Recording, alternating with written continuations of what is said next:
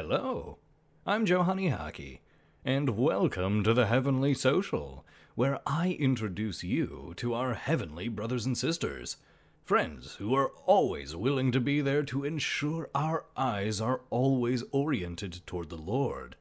While all the saints were great at this, today I'm going to introduce you to someone whose eyes were particularly tuned toward the spiritual. And so I ask you, have you ever struggled with temptations toward impurity? Do you find yourself longing to be pure of heart? Well, if you answered yes to one or both of these, then allow me to introduce you to Saint Gemma Galgani. You may intro now.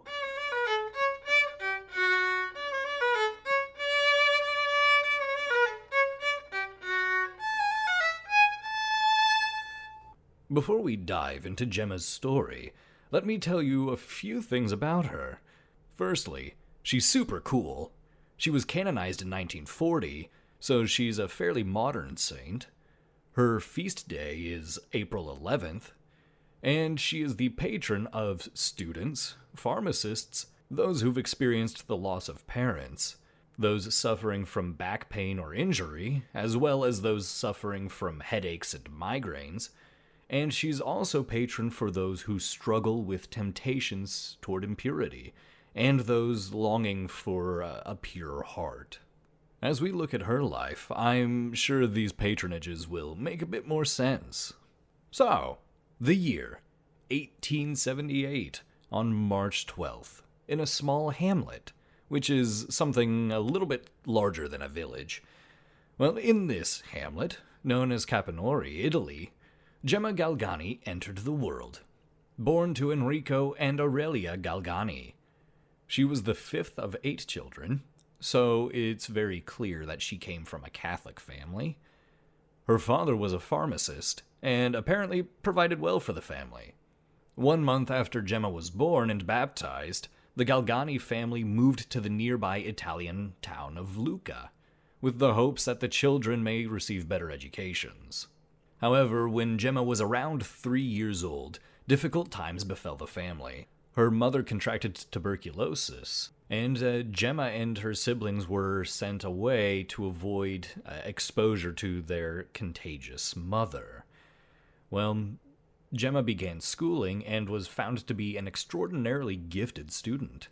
Well, it was also noticed by those around her just how passionate she was for her faith, even at that age. At such a young age, she relished going to Mass and saying her prayers, even going so far as to order people to leave her alone so that she could speak with God. Well, she was confirmed in the church on May 26th of 1885 and received her first communion on June 17th of 1887, which happens to be the solemnity of the Sacred Heart of Jesus, which is a feast day that falls 19 days after Pentecost, so the date of it jumps around from year to year. Well, her mother ended up actually passing away the year prior to this, uh, on September 17th of 1886. Now, I was I was very tempted to begin that sentence with a sadly, but uh, that wasn't actually how Gemma viewed the death of her mother. At eight years old, she was filled with almost like a, a childlike jealousy that her mother was going to heaven without her. Well, it was around this event that she encountered her first heavenly conversation. Uh, according to her autobiography, it went like this I was praying for mom when all of the sudden a voice in my heart said to me, Are you willing to give me your mother?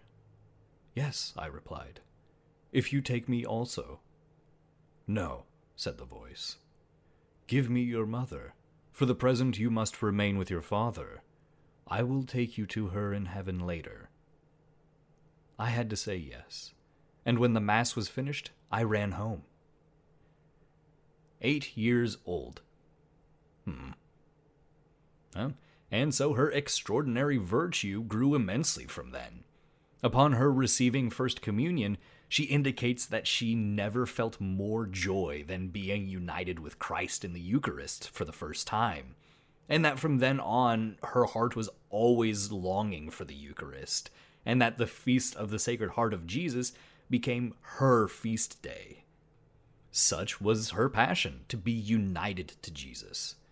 In the following years, she proved herself to be a very gifted student, despite chronic illnesses, which uh, ultimately resulted in her having to quit school. Though it's during this time, specifically 1893, that we receive the first record of her interactions with her guardian angel. And I find this to actually be pretty powerful.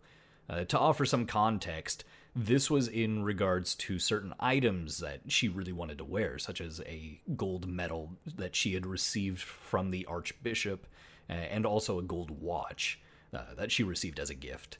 She mentioned she was looking forward to wearing these items when her angel appeared and said, Remember that the ornaments of a spouse of a crucified king are thorns and the cross. Then he disappeared. She took her angel's words to heart, and from then on refused to acknowledge vain ornaments. This message carried with it all of the heaviness that it implied, as a year later, in 1894, her most beloved brother Gino died from tuberculosis as he studied for the priesthood. Now, this was an immense trial for Gemma, and though she was so stricken with grief that she became dangerously ill, she notes that she would overhear her father begging Jesus to take him and to spare Gemma. Well, it seems that his prayers were heard, for she made a full recovery, and he, being her father, uh, passed away three years later. Well, in before then, in 1896, she was plagued again with uh, sickness when a terrible infection formed on her foot. Now, this was an infection that was so bad that she had to undergo emergency surgery, and so she had no anesthetics. However, it's reported by the witnesses that she bore that pain with immense grace, no doubt offering all of that suffering uh, upon the altar of the Lord. Well, it was in that year, uh, on Christmas Day, that she made her vow of chastity. And a year later, when she was 18 years old, uh, that was when her father passed away, so 1897. Well, she was struck again with sorrow, and although Jesus told her that there was no need for tears, but she turned that around and used it to further her pursuit to be the spouse of the crucified Jesus, and made a vow of purity on Christmas Day of that year. And the following year, she goes further, taking a vow of virginity after having refused two marriage proposals. In fact, the, the stories of her interactions with these men are kind of funny. Just because of how repulsed she was at the idea of belonging to anybody other than Jesus. Well, it was after this she became struck with spinal meningitis. And as with all of the sufferings before this, uh, it served to bring her closer to Christ and through the intercession of Gabriel Possenti, who is now Saint Gabriel of Our Lady of Sorrows, she experienced a miraculous healing. And she talks about her visions of Saint Gabriel uh, visiting her and encouraging her to pray a novena. Well, as it was in 1899, her experiences as a mystic began in full force. June 8th of that year, she received the stigmata. Now, this experience she described the Blessed Mother Mary and her guardian angel appearing to her. Mary, and I quote here, spread her mantle and covered me with it. At that moment, Jesus appeared with all his wounds open, but blood no longer came out. Rather, flames of fire issued forth, and in an instant these flames came to touch my hands, my feet, and my heart. I felt as if I would die. I fell to the floor, but my mother supported me, keeping me covered in her mantle. I had to remain several hours in that position.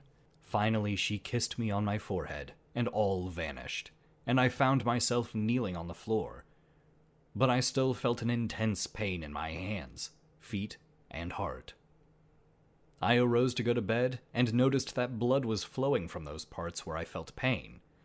I covered them as well as I could, and then with the help of my angel, I was able to go to bed. After this incredible event, she encountered remarkable ecstasies, and even received the crown of thorns and experienced the scourging of Christ, which is why she has now come to be referred to as the daughter of the Passion, because she was just so unified with Christ's own passion. Well, increasingly toward the final years of her life, she offered herself as a sacrifice for the conversion of sinful souls. And the weight of bearing all of that sin, uh, these sins of others, well, that took an immense toll on her body. In September of 1902, her health plummeted, and in January of 1903, she was diagnosed with tuberculosis. After months of further suffering, she ended up dying on April 11th of 1903, which happened to be Holy Saturday. She died at 25 years old. The priest said uh, that she died with a smile, and the smile remained on her lips so that I could hardly convince myself that she was really dead. Which is incredible that somebody who was going through so much suffering could also experience so much joy. Or rather, she experienced the joy because of all that suffering, because her suffering was a holy suffering. Given that she's a fairly recent saint, there's an absolute wealth of information on her that I obviously had to cut down on in order to keep things concise. I highly recommend looking further into her yourself if you'd like to begin a friendship with her. But there are some important highlights that I'd like to make that I didn't necessarily cover in her story. During the later years of her life, she had a spiritual director, as we all should. Uh, and his name was uh, now the Venerable Germanus Ruoppolo, who was an incredibly wise man and ended up serving as St. Gemma's biographer. Well, one of the reasons we know so much about Gemma is in part because he wrote a biography on her and his interactions with her, but also because he recognized her mystical experiences and he requested that she write out her life's story as a general confession, which uh, serves as her autobiography. And while a good distance away from her, the two actually remained in pretty good contact uh, through Gemma's guardian angel and the guardian angel of her spiritual director. And while her spiritual director couldn't see his own angel, uh, Gemma could, and she actually described his angel as being particularly beautiful and even having a star over his head, which is pretty darn neat. Well, they would deliver letters to one another. These letters contained incredible spiritual insights of a woman so blessed by God. Uh, I'd also like to take this moment to highlight the role of Gemma's guardian angel in her life. Now, the last episode I dedicated to guardian angels and their roles and kind of explained that a little bit more. But um, St. Gemma's life is the epitome of a relationship with one's angel. Her spiritual director was often witness to her interactions with her angel, whom she could nearly always see. And in fact, she was so comfortable with her angel that she would argue with him. And at one point, her spiritual director had to remind her that she was, in fact, speaking to a blessed spirit of heaven, and that she should be trembling before him. But all of this is to say that she was given the sight of her angel so that she could receive the instruction needed to become Christ's bride. Her angel held her accountable and worked ceaselessly to keep her oriented always toward heaven. And that's the role of your angel. And if St. Gemma is any indication, it's that great strides are made when we cooperate with the guardians of our souls. So, we get to this. What virtue stood out to me regarding St. Gemma? Well, obviously her chastity.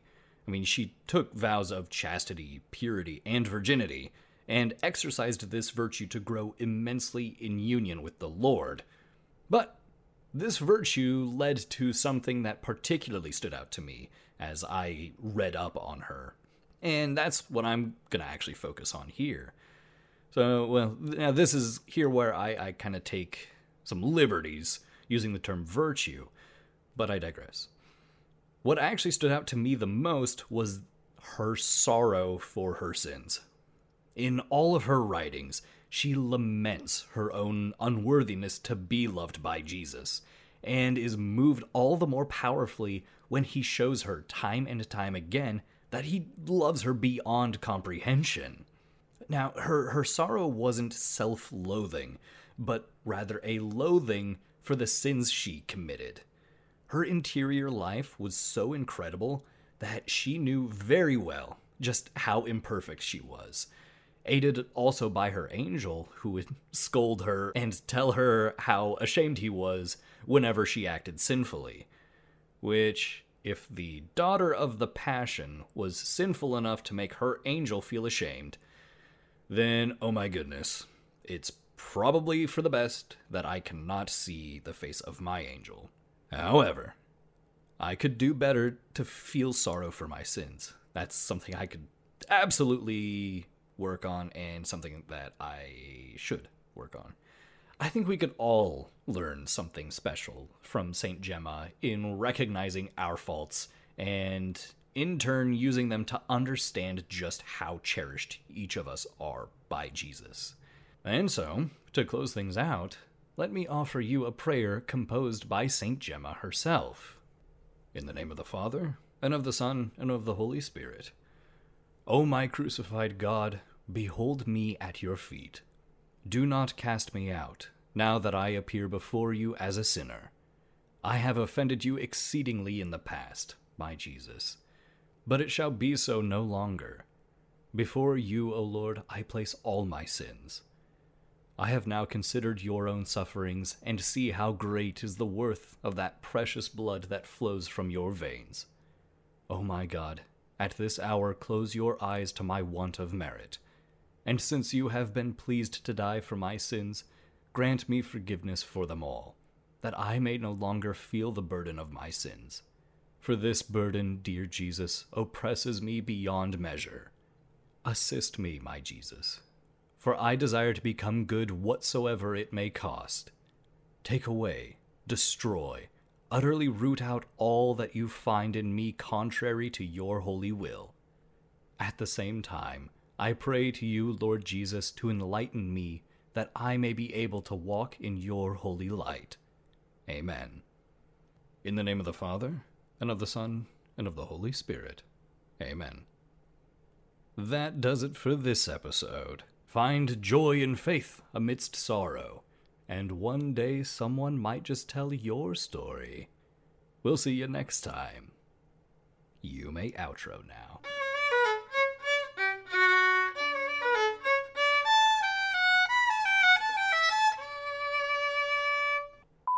and that she should be trembling before. Well, and I, and I think that's all something. I think that's something that we could all. I think we could all. Oy, oy, oy. Whew. Man, somebody so full of mystical graces. Gemma is a very beautiful soul, and during her life greatly affected those around her. So perhaps I might check out someone whose effects on Earth were a bit more widespread. Well, tune in next time and learn about a science man. See ya.